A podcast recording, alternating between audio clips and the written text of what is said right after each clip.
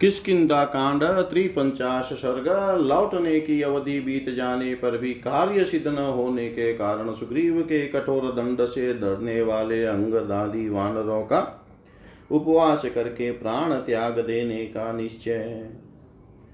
ततस्ते ददृशु घोरं सागरं वरुणालयम् अपारमभिगजन्तं घोरे रूर्मिभिराकुलं मयस्य मायाविहितं गिरिदुर्गं विचिन्वतां तेषां माशो व्यतिक्रांतो यो राज्ञा समयकृत विन्द्यस्य तु गिरे पादे सम्प्रपुष्पितपादपे उपविश्य महात्मानश्चिन्तामापेदिरे तदा ततः पुष्पातिभाराग्राणलता शतसमावृतान् द्रुमान् वांसन्तिकान् दृष्ट्वा बभूव भयशङ्किता।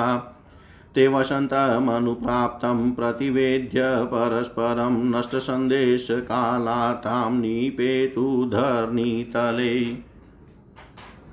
ततस्तान् कपिवृद्धाश्च शिष्टाश्चैव वनोकषवाचा मधुरया भाष्य यतवदनुमान्य च स तु वृषकस्कन्धपीनायत भुज कपियुवराजो महाप्राज्ञ अंगदो वाक्यमब्रवीत् शासनात् कपिराजस्य वयं सर्वे विनिर्गतामाशपूर्णो बिलस्थानां हरय किं न बुध्यत वयमाश्वयुजे मासी कालसंख्या व्यवस्थिता प्रस्थिता सोऽपि चातीत किमत कार्यमुत्तरम् भवन्त प्रत्ययं प्राप्ता नीतिमार्गविशारदा हितेष्वभिरता भर्तृनिसृष्टा सर्वकर्मसु कर्मस्वप्रतिमा सर्वे दिक्षु विश्रुता पौरुषा मां पुरस्कृत्य निर्याता पिङ्गाक्ष प्रतिचोदिता इदानीमकृतार्था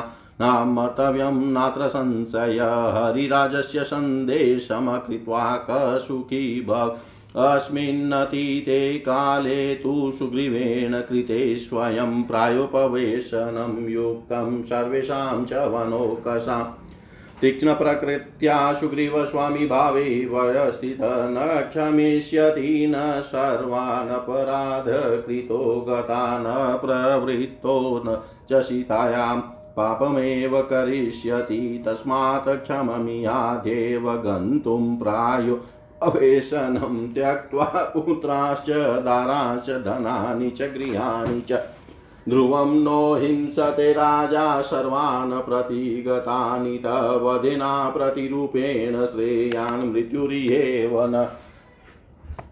न चाहं यौवराजेन सुग्रीवेणाभिषेचित नरेन्द्रा नाभिषक्तोऽस्मि रामेणा क्लिष्टकर्मणा सपूर्वं बधवैरो मां राजा दृष्ट्वा व्यतिक्रमं दातयिष्यति दण्डेन तीक्ष्णेन कृतनिश्चय किं मे सुहृद्भिः व्यसनं पश्यदभिजीवितान्तरे इहेव प्रायमाशिष्ये पुण्ये सागरद रोदसी। एतत् श्रुत्वा कुमारेण युवराजेन भाषितं सर्वे ते वानश्रेष्ठा करुणं वाक्यमब्रुवन्। तीक्ष्ण प्रकृत्या सुग्रीवप्रिया रक्तश्च राघव समीक्षा कृतकार्यास्तु तस्मिंश्च समये गते अदृष्टायां च वेदियां दृष्ट्वा चैव समागत राघव प्रियकामाय घातयिष्यत्य संशयम् न क्षमं चापराधानां गमनं स्वामी पार्श्वत प्रधानभूताश्च वयं सुग्रीवस्य समागता इयेव सीतामन्वीक्ष्य प्रवृत्तिमुपलभ्य वा नो चेद् गच्छाम तं वीरं गमिष्यामोऽयं क्षयम्। प्लवंगमानां तु भवादितानां श्रुत्वा वचस्तारिदं भवासे अलं विषादेन बिलं प्रविश्य वशाम सर्वे यदि रोचतेव इदं हि माया विहितं सुदुर्गमं प्रभूत पुष्पोदक भोज्यपेयम् यास्तिनोनेव भयं पुरंदरान् राघवाद वानरराज तोऽपि वा श्रुत्वाङ्गदस्यापि वचो अनुकूलं मुचुश्च सर्वे हरय प्रतीता यथा न हन्येम तथा विधानम् अशक्तमध्येव विधीयतामन अशक्तमध्येव विधीयतामन। तदंतर उन श्रेष्ठ वानरों ने वरुण की निवास भूमि भयंकर महासागर को देखा जिसका कहीं पार नहीं था और जो भयानक लहरों से व्याप्त होकर निरंतर गर्जना कर रहा था।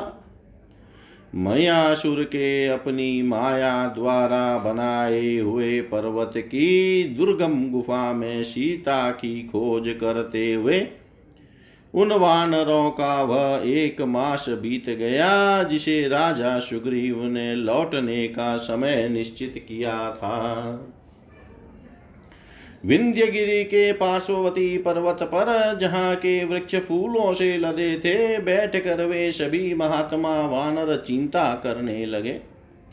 जो वसंत ऋतु में फलते हैं उन आम आदि वृक्षों की डालियों को मंजरी एवं फूलों के अधिक भार से झुकी हुई तथा सैकड़ों लता वेलों से व्याप्त देख वे सभी सुग्रीव भय से थर्रा उठे। वे शरद ऋतु में चले थे और शिशिर ऋतु आ गई थी, इसलिए उनका भय बढ़ गया था। वे एक दूसरे को यह बताकर कि अब वसंत का समय आना चाहता है, राजा के आदेश के अनुसार एक मास के भीतर जो काम कर लेना चाहिए था वह न कर सकने या उसे नष्ट कर देने के कारण भय के मारे पृथ्वी पर गिरे पड़े हैं।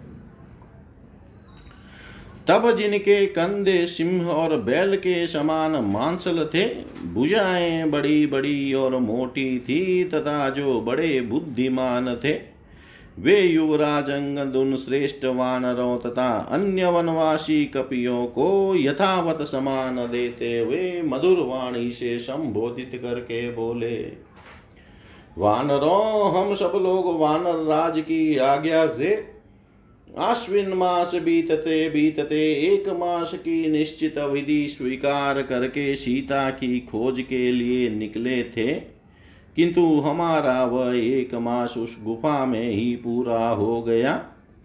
क्या आप लोग इस बात को नहीं जानते?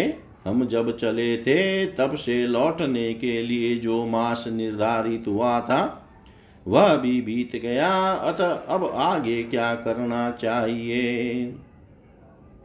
आप लोगों को राजा का विश्वास प्राप्त है, आप नीति मार्ग में निपुण हैं और स्वामी के हित में तत्पर रहते हैं, इसीलिए आप लोग यथा समय सब कार्यों में नियुक्त किए जाते हैं। कार्य सिद्ध करने में आप लोगों की समानता करने वाला कोई नहीं है। आप सभी अपने पुरुषार्थ के लिए सभी दिशाओं में विख्यात हैं। इस समय वानर राज सुग्रीव की आज्ञा से मुझे आगे करके आप लोग जिस कार्य के लिए निकले थे उसमें आप और हम सफल न हो सके। ऐसी दशा में हम लोगों को अपने प्राणों से हाथ धोना पड़ेगा, इसमें संशय नहीं है। भला वानर राज के आदेश का पालन न करके कौन सुखी रह सकता है?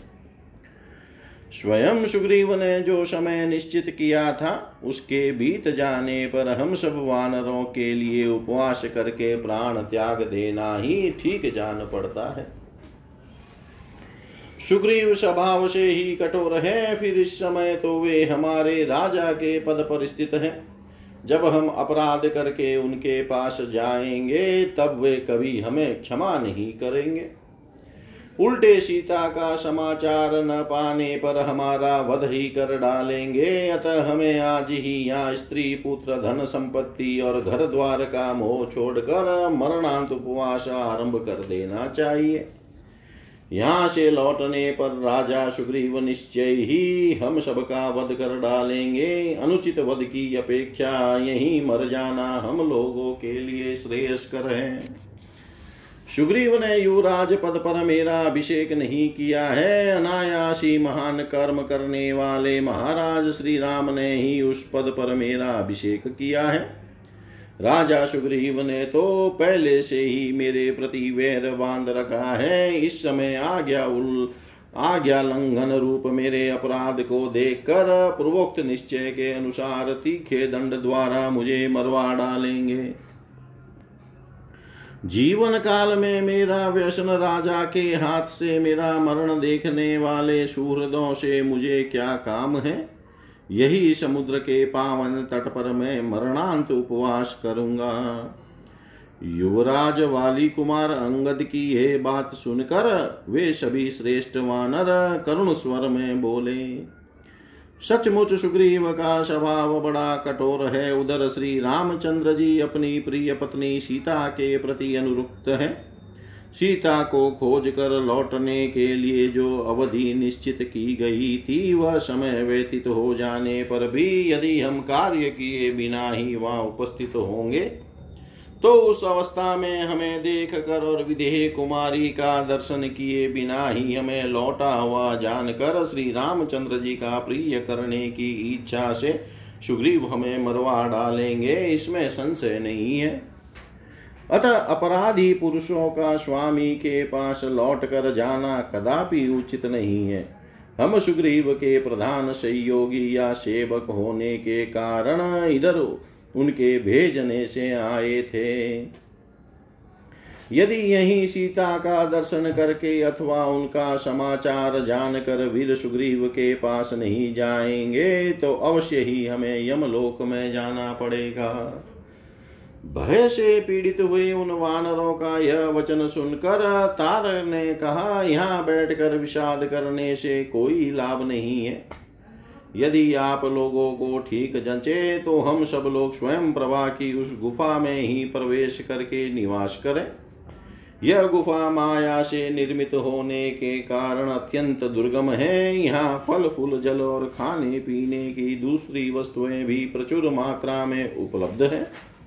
अतः उसमें हमें न तो देवराज इंद्र से, न श्री रामचंद्र जी से और न वानर राज सुग्रीव से ही भय है।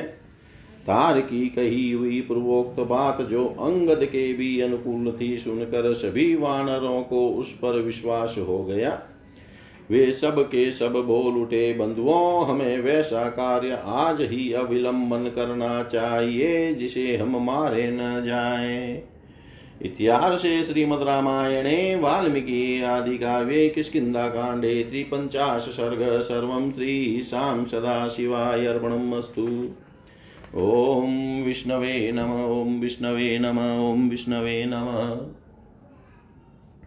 किष्किंधा कांड 54 सर्ग। हनुमान जी का भेद नीति के द्वारा वानरों को अपने पक्ष में करके अंगद को अपने साथ चलने के लिए समझाना। तथा ब्रुवति तारे तु ताराधिपति वर्चसी अथ मेने हृतं राज्यं हनुमानंगदेन तत बुधद्याहि अष्टांगया युक्तं चतुबल समन्वितं चतुदशगुणं मेने हनुमान वालिन सुता आपूर्यमाणं शश्वच तेजोबल पराक्रमे शशिनं शुक्लपक्षादो वर्धमानमिव श्रिया बृहस्पति समं बुधया विक्रमे सदृशं पितुः शुश्रूषमाण तारस्य शुक्रस्यैव पुरन्दर भर्तृरथे परिश्रान्तं सर्वशास्त्रविशारद अभिसन्धातु मारेभे हनुमानंगदं तत स चतुर्णामुपायानां तृतीयमुपवर्णयन् भेदयामास तान् सर्वान् वानरान् वाक्यसम्पदा तेषु सर्वेषु भिन्नेषु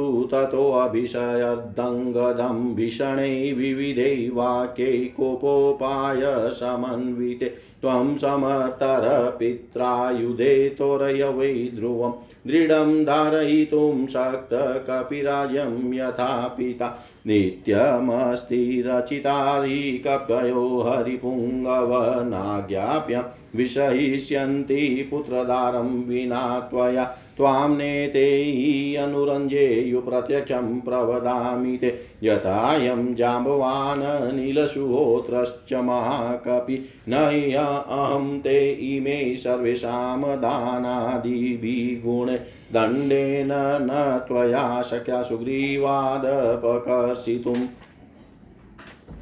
विगृहासनप्याहु दुर्बलेन बलीयसा आत्मरक्षाकरस्तस्मान् विगृहीत दुर्बल याचे मां मन्यसे धात्रिमेतदबिलमिति श्रुतम् एतत् लक्ष्मण बाणानामिषत कार्यं विदारण स्वल्पं हि कृतमिन्द्रेण क्षिपता हि शनिं पुरा लक्ष्मणो निशिते बाणे विन्द्यात पत्रपुटं यदा लक्ष्मणस्य च नारा च बहवः सन्ति तद्विदा वज्रासनिशमस्पर्शा गिरिणामपि दारका अवस्थानं यदेव त्वामीशिष्यसि परं तप तदेव हरय सर्वे त्यक्ष्यन्ति कृतनिश्चय स्मरन्त पुत्रदाराणां नित्योद्विग्ना बुभुक्षिता खेदिता दुःखशय्याभिस्त्वां करिष्यन्ति पृष्ठत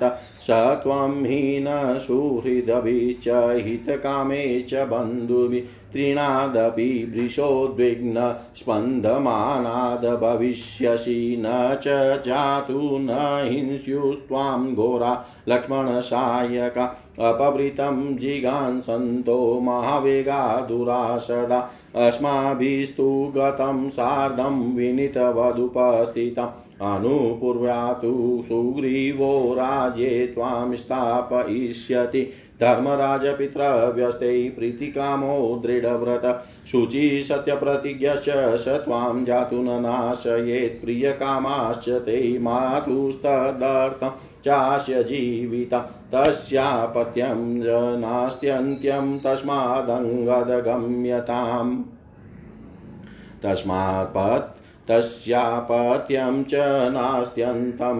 तस्मादङ्गदगम्यताम्। तारापति चंद्रमा के समान तेजस्वी तार के ऐसा कहने पर हनुमान जी ने यह माना कि अब अंगद ने वह राज्य जो अब तक सुग्रीव के अधिकार में था हर लिया। इस तरह वानरों में फूट पड़ने से बहुत से वानर अंगद का साथ देंगे और बलवान अंगद सुग्रीव को राज्य से वंचित कर देंगे। ऐसी संभावना का हनुमान जी के मन में उदय हो गया। हनुमान जी अच्छी तरह जानते थे कि वाली कुमार अंगद 8 गुणों वाली बुद्धि से, 4 प्रकार के बल से और 14 गुणों से संपन्न है। बुद्धि के 8 गुण हैं, ये हैं सुनने की इच्छा, सुनना, सुनकर ग्रहण करना, ग्रहण करके धारण करना, ऊहापोह करना, अर्थ या तात्पर्य को भली भांति समझना तथा तत्व ज्ञान से संपन्न होना।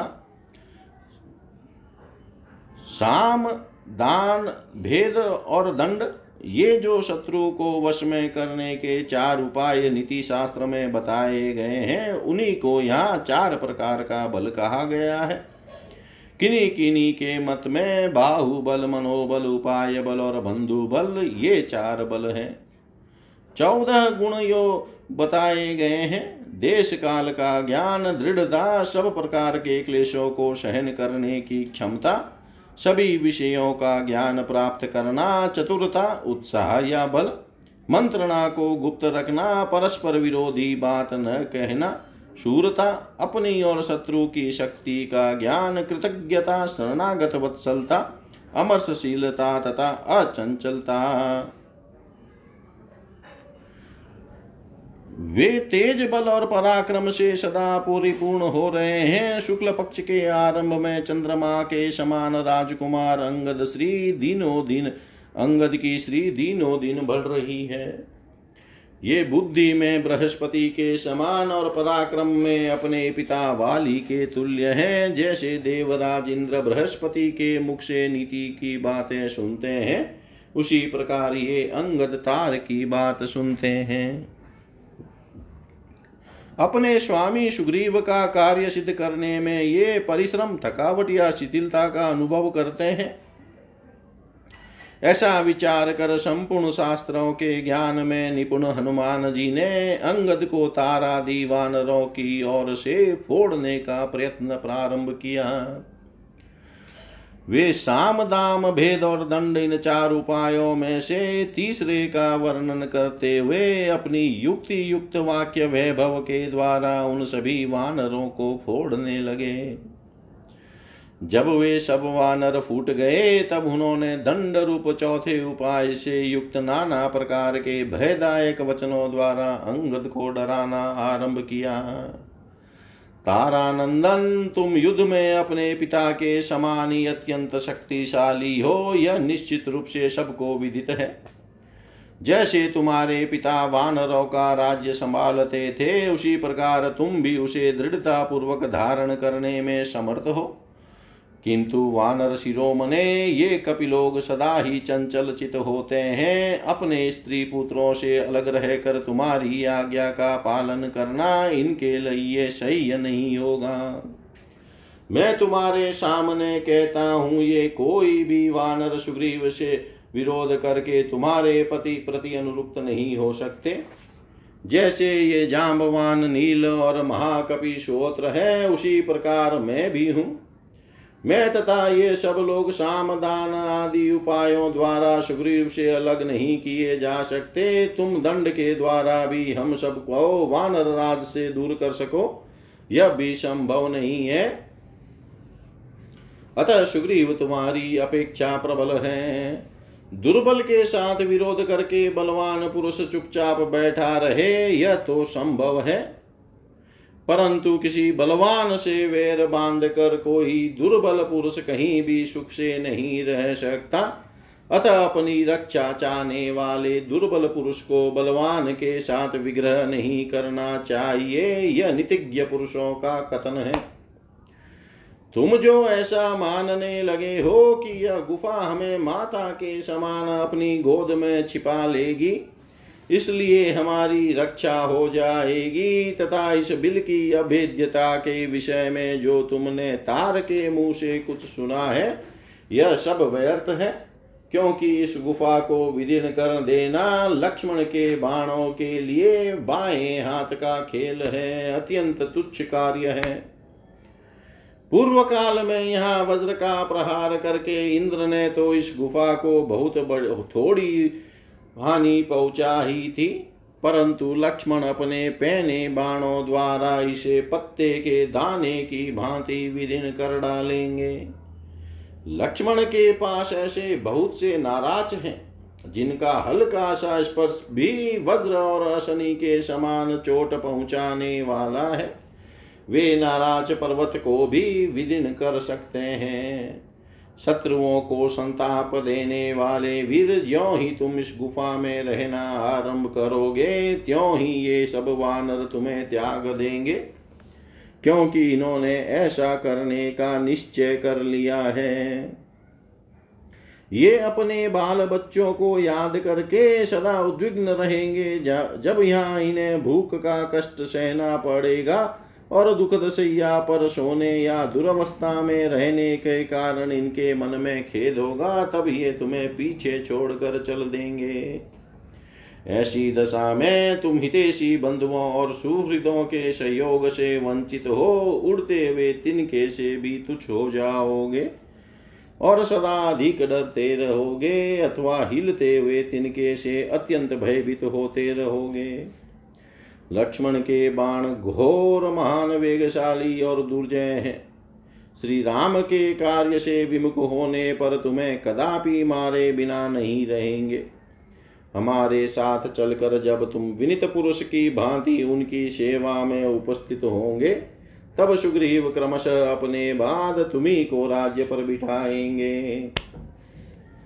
तुम्हारे चाचा सुग्रीव धर्म के मार्ग पर चलने वाले राजा हैं।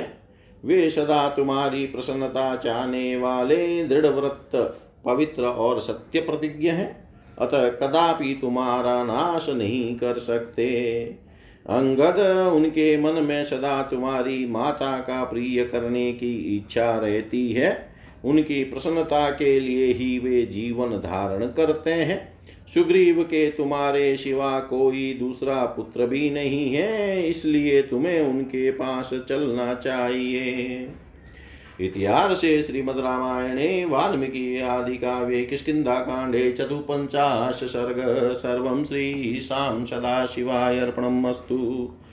ओम विष्णवे नमः। ओम विष्णवे नमः। ओम विष्णवे नमः। किष्किंधा कांड पंच पंचाश सर्ग। अंगद सहित वानरों का प्रायोपवेशन।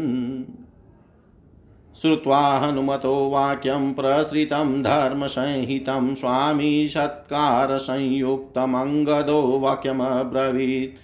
स्थैर्यमात्ममनशोचमान संसमथाजवं विक्रमश्चैव धैर्यं च सुग्रीवेणोपपद्यते। भ्रातुज्येष्ठस्य यो भार्यां जीवतो महिषीं प्रियां धर्मेण मातरं यस्तु स्वीकरोति जुगुप्सिता। कथं सधर्मं जानीते येन भ्रात्रा दुरात्मना युधयाभिनियुक्तेन बिलस्य पिहितं मुखम्। सत्यातपाणिगृहीतश्च कृतकर्मा महायशा विस्मृतो राघवो येन स कस्य सुकृतं स्मरेत्। लक्ष्मणस्य भयनेह नाधर्म भयभिरुणा आदिष्ठा मार्गितुं सीताधर्मस्तस्मिन् कथं भवेत्। तस्मिन् पापे कृतघ्ने तु स्मृतिभिने चलात्मनि आर्य को विश्वसे जातु तत्कुलिनो विशेषतः। राजे पुत्र प्रतिष्ठाप्य सगुणो निर्गुणो अपि वा कथं शत्रुकुलिनं मां सुग्रीवो जीवयिष्यति। भिन्नमन्त्रो अपराधश्च भिन्नशक्ति कथं हि अहं किष्किन्धां प्राप्य जीवेयमनाथ इव दुर्बल। उपांशुदण्डेन हि मां बन्धनेनोपपादयेत्। सठ क्रूरो नृशंश्च सुग्रीवो राज्यकारणा बन्धना चावसादान्मयि श्रेय प्रायोपवेशन। अनुजानन्तु मां सर्वे गृहं गच्छन्तु वानरा। अहं वा प्रतिजानामि न गमिष्याम्यहं पुरीं एव प्रायमाशिष्ये श्रेयो मरणमेव मे। अभिवादन पूर्वं तु राजा कुशलमेव च। अभिवादन पूर्वं तु राघवो बलशालिनो। वाचयस्तातो यवैयानमे सुग्रीवो वानरेश्वर। आरोग्यपूर्वं कुशलं वाचमातारुमा च मे। मातरं चैव मे तारमाश्वासयितु महरत। प्रकृत्या प्रियपुत्रा सानुक्रोशा तपस्विनी। विनिष्टमिह मां श्रुत्वा व्यक्तं हास्यति जीविता। एतावदुक्त्वा वचनं वृदास्तान् विवाद्य च विवेश चाङ्गदो भूमौ उदनदर्भेषु दुर्मणः। तस्य संविस्तस्तत्र रुदन्तो वानरसभा नयनेभ्यः प्रमुचुरुष्णं वै वारिदुःखिता। सुग्रीवं चैव निन्दन्तः प्रशंसन्तश्च वालिनम्। परिवार्याङ्गदं सर्वे प्रायमाशितुं।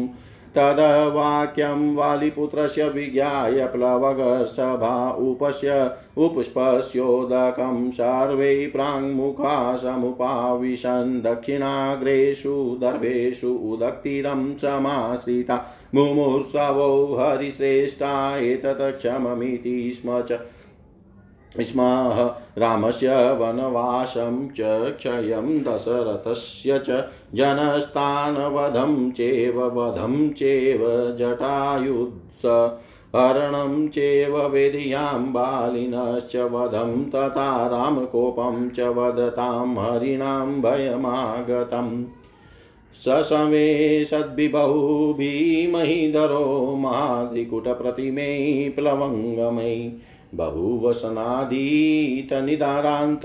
वृषं नदभिजलदेरिवाम्बरं वृषं नदद्भिजलद्वेरिवाम्बरम्। महान पर्वत शिखरों के समान शरीर वाले वहां बैठे हुए बहुसंख्यक वानर भय के मारे जोर जोर से शब्द करने लगे। हनुमान जी का वचन विनय युक्त, धर्मानुकूल और स्वामी के प्रति सम्मान युक्त था। उसे सुनकर अंगद ने कहा, कपि श्रेष्ठ राजा, सुग्रीव ने स्थिरता, शरीर और मन की पवित्रता, क्रूरता का भाव, सरलता, पराक्रम और धैर्य है, यह मान्यता ठीक नहीं जान पड़ती। जिसने अपने बड़े भाई के जीते जी उनकी प्यारी महारानी को, जो धर्मतः उसकी माता के समान थी, कुत्सित भावना से ग्रहण कर लिया था, वह धर्म को जानता है, यह कैसे कहा जा सकता है। जिस दुरात्मा ने युद्ध के लिए जाते हुए भाई के द्वारा बिल की रक्षा के कार्य में नियुक्त होने पर भी पत्थर से उसका मुंह बंद कर दिया, वह कैसे धर्मज्ञ माना जा सकता है। जिन्होंने सत्य को साक्षी देकर उसका हाथ पकड़ा और पहले ही उसका कार्य सिद्ध कर दिया, उन महायशस्वी भगवान श्री राम को ही जब उसने भुला दिया, तब दूसरे किसके उपकार को वह याद रख सकता है। जिसने अधर्म के भय से डर कर नहीं, लक्ष्मण के ही भय से भीत हो हम लोगों को सीता की खोज के लिए भेजा है, उसमें धर्म की संभावना कैसे हो सकती है। उस पापी कृतघ्न, स्मरण शक्ति से हीन और चंचल चित सुग्रीव पर कोई श्रेष्ठ पुरुष, विशेषतः जो उसके कुल में उत्पन्न हुआ हो, कभी भी किस तरह विश्वास कर सकता है। अपना पुत्र गुणवान हो या गुणहीन, उसी को राज्य पर बिठाना चाहिए, ऐसी धारणा रखने वाला सुग्रीव मुझ शत्रुकुल में उत्पन्न हुए बालक को कैसे जीवित रहने देगा। सुग्रीव से अलग रहने का जो मेरा गुड़ विचार था, वह आज प्रकट हो गया। साथ ही उसकी आज्ञा का पालन न करने के कारण मैं अपराधी भी हूँ। इतना ही नहीं, मेरी शक्ति क्षीण हो गई है, मैं अनाथ के समान दुर्बल हूँ। ऐसी दशा में किस किंदा में जाकर कैसे जीवित रह सकूंगा। सुग्रीव सठ क्रूर और निर्दयी है, वह राज्य के लिए मुझे गुप्त रूप से दंड देगा अथवा सदा के लिए मुझे बंधन में डाल देगा।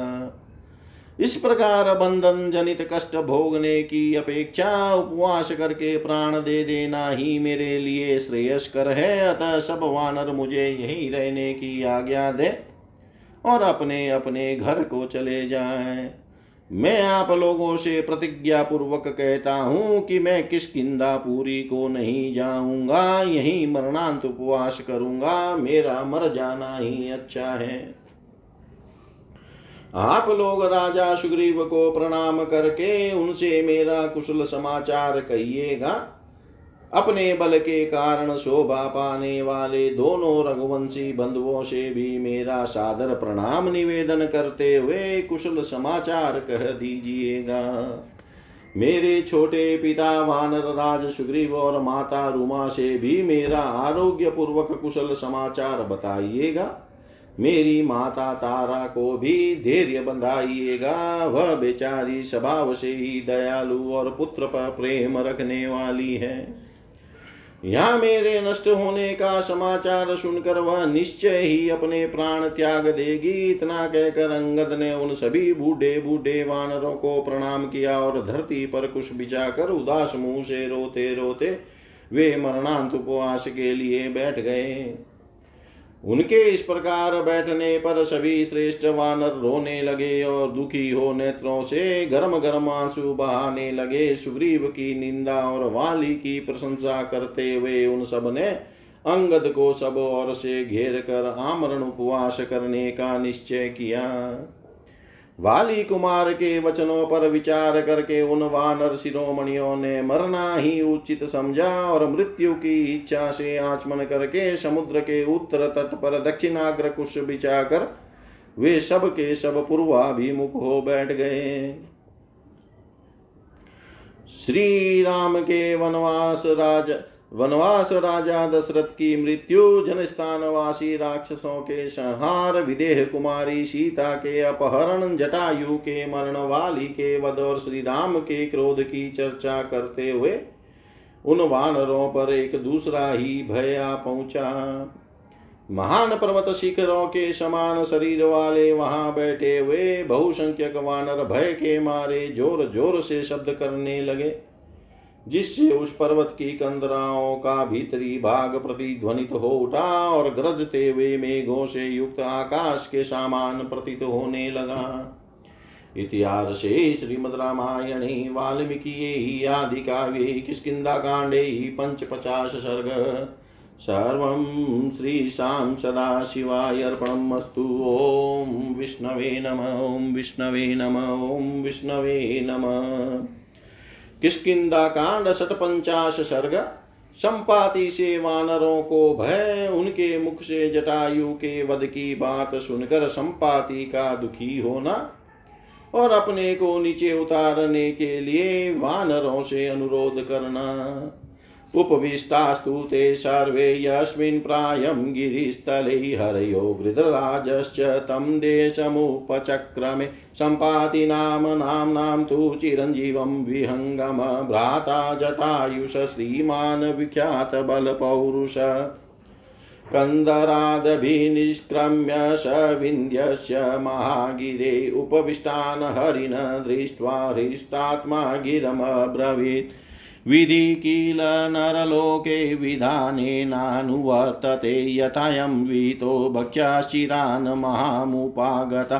परम्पराणां भक्षिष्य वानराणामृतं मृतम् उवाचे तद्वच पक्षी तान् निरीक्षय पलवङ्गमा। तस्य तद्वचनं श्रुत्वा भक्षलुभस्य पक्षिण अंगद परमायस्तो हनुमन्तं मताब्रवीत्। पश्य सीतापदेशेन साक्षाद् वैवस्वतो यम, इमं देशम् अनुप्राप्तो वानराणां विपत्तये। रामस्य न कृतं कार्यं न कृतं राजशासन, हरिणामीयमज्ञाता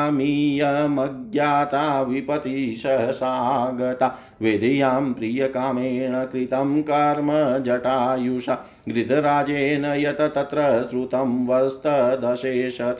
तथा सर्वाणि भूतानि तिर्ययो निगतान्यपि प्रियं कुर्वन्ति रामस्य, त्यक्त्वा प्राणान् यथा वयम्।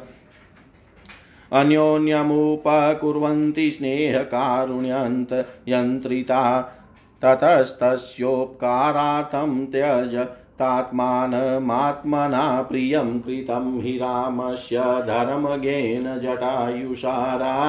राघवार्ते परिशान्ता वयं सन्त्यक्तजीविता, कान्ताराणि प्रपन्नास्म न च पश्याम मेथिला। स सुखी गृधराजस्तु रावणेन हतो रणे, मुक्तश्च सुग्रीवभयाद् गतश्च परमां गतिं। जटायुषो विनाशेन राज्ञो दशरथस्य च हरणेन च भेदे, संशयं हरयो गता। रामलक्ष्मणयो वासमरण्ये सह सीतया, राघवस्य च बाणेन वालिनश्च तथा वध। रामकोपादशेषाणां रक्षसां च तथा वधं, केकया वरदानेनिदं च विकृतं कृतं। तदशुकमनुकीर्तितं वचो भुवि पतिताश्च निरीक्षय वानरान्। भृशचकितमति महामति कृपणमुदाहृतवान् स गृध्रराज। तत तु श्रुत्वा तथा वाक्यमङ्गदस्य मुखोद्गतम्, अब्रवीदवचनं गृधतीक्ष्णतुण्डो महाश्वान। कोऽयं गिरा घोषयति प्राणै प्रियस्तरस्य मे, जटायुषो वदं भ्रातु कम्पयनीव मे मनः। कतमाशी जन्ताने युधं राचस गृध्रयो, नामधेयमिदं भ्रातु चिरस्याद् मया श्रुतम्। इच्छेयं गिरिदुर्गा च भवद्भिरवान् वतारितुं यवीयशो गुणज्ञस्य श्लाघनीयस्य विक्रमे। अतिदीर्घस्य कालस्य परितुष्टो अस्मि कीर्तनां तदीचेय, महं श्रोतु विनाशं वानरसभा। भ्रातुर्जटायुषस्तस्य जनस्थाननिवासिन तस्यैव च मम भ्रातु सखा दशरथ कथं यस्य राम प्रिय पुत्रो ज्येष्ठो गुरुजन प्रिय सूर्याशु दग्धपक्षत्वान् शक्नोमि विसर्पितुम् इच्छेयं पर्वतादस्माद् बततु तुमरिन्दमा इच्छेयं पर्वतादस्माद् बततु मरिन्दमा।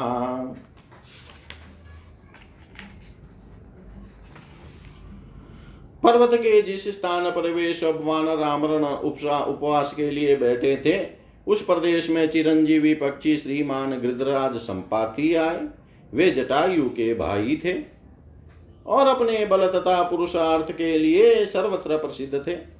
महागिरी विंध्य की कंदरा से निकलकर संपाति ने जब वहां बैठे हुए वानरों को देखा तब उनका हृदय हर्ष से खिल उठा और वे इस प्रकार बोले, जैसे लोक में पूर्व जन्म के कर्मानुसार मनुष्य को उसके किए का फल स्वतः प्राप्त होता है, उसी प्रकार आज दीर्घ काल के पश्चात यह भोजन स्वतः मेरे लिए प्राप्त हो गया। अवश्य ही यह मेरे किसी कर्म का फल है। इन वानरों में से जो जो मरता जाएगा उसको मैं क्रमशः भक्षण करता जाऊंगा। यह बात उस पक्षी ने उन सब वानरों को देख कर कहा। भोजन पर लुभाए हुए उस पक्षी का यह वचन सुनकर अंगद को बड़ा दुख हुआ और वे हनुमान जी से बोले, देखिए, सीता के निमित्त से वानरों को विपत्ति में डालने के लिए साक्षात सूर्यपुत्र यम इस देश में आ पहुंचे।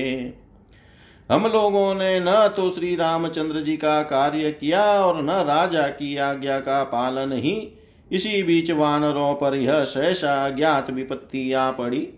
विधेय कुमारी सीता का प्रिय करने की इच्छा से गृधराज जटायु ने जो साहसपूर्ण कार्य किया था वह सब आप लोगों ने सुना ही होगा।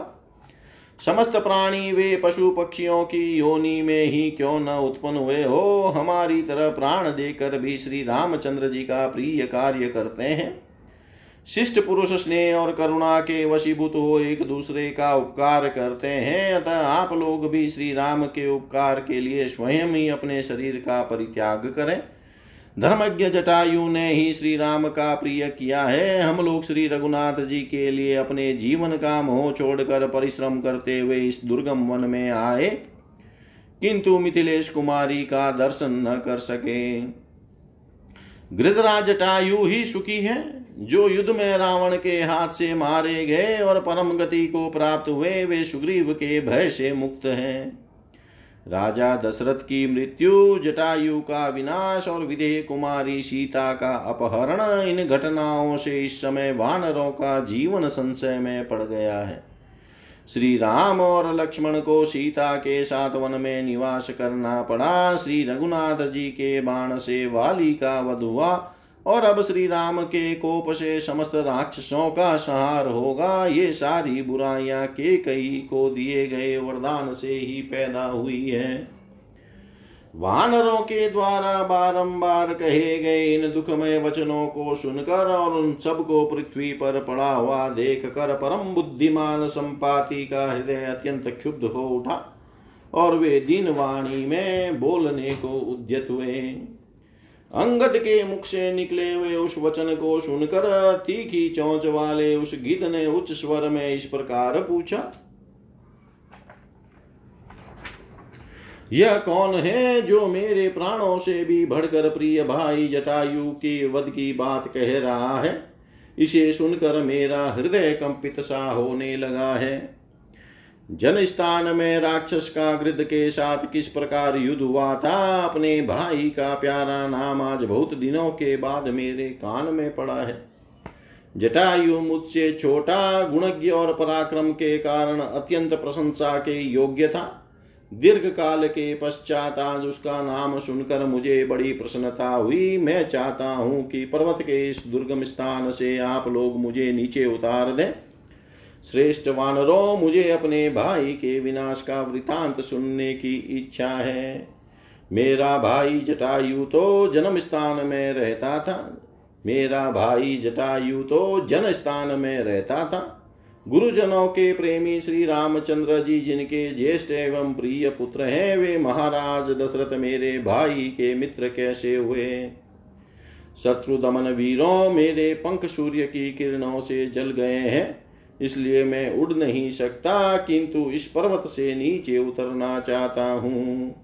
इतिहासे श्रीमद् रामायणे वाल्मीकि आदि काव्ये किष्किंधा कांडे षट्पंचाश सर्ग सर्वं श्रीशां सदाशिवाय अर्पणमस्तु। ओम विष्णवे नमः। ओम विष्णवे नमः। ओम विष्णवे नमः।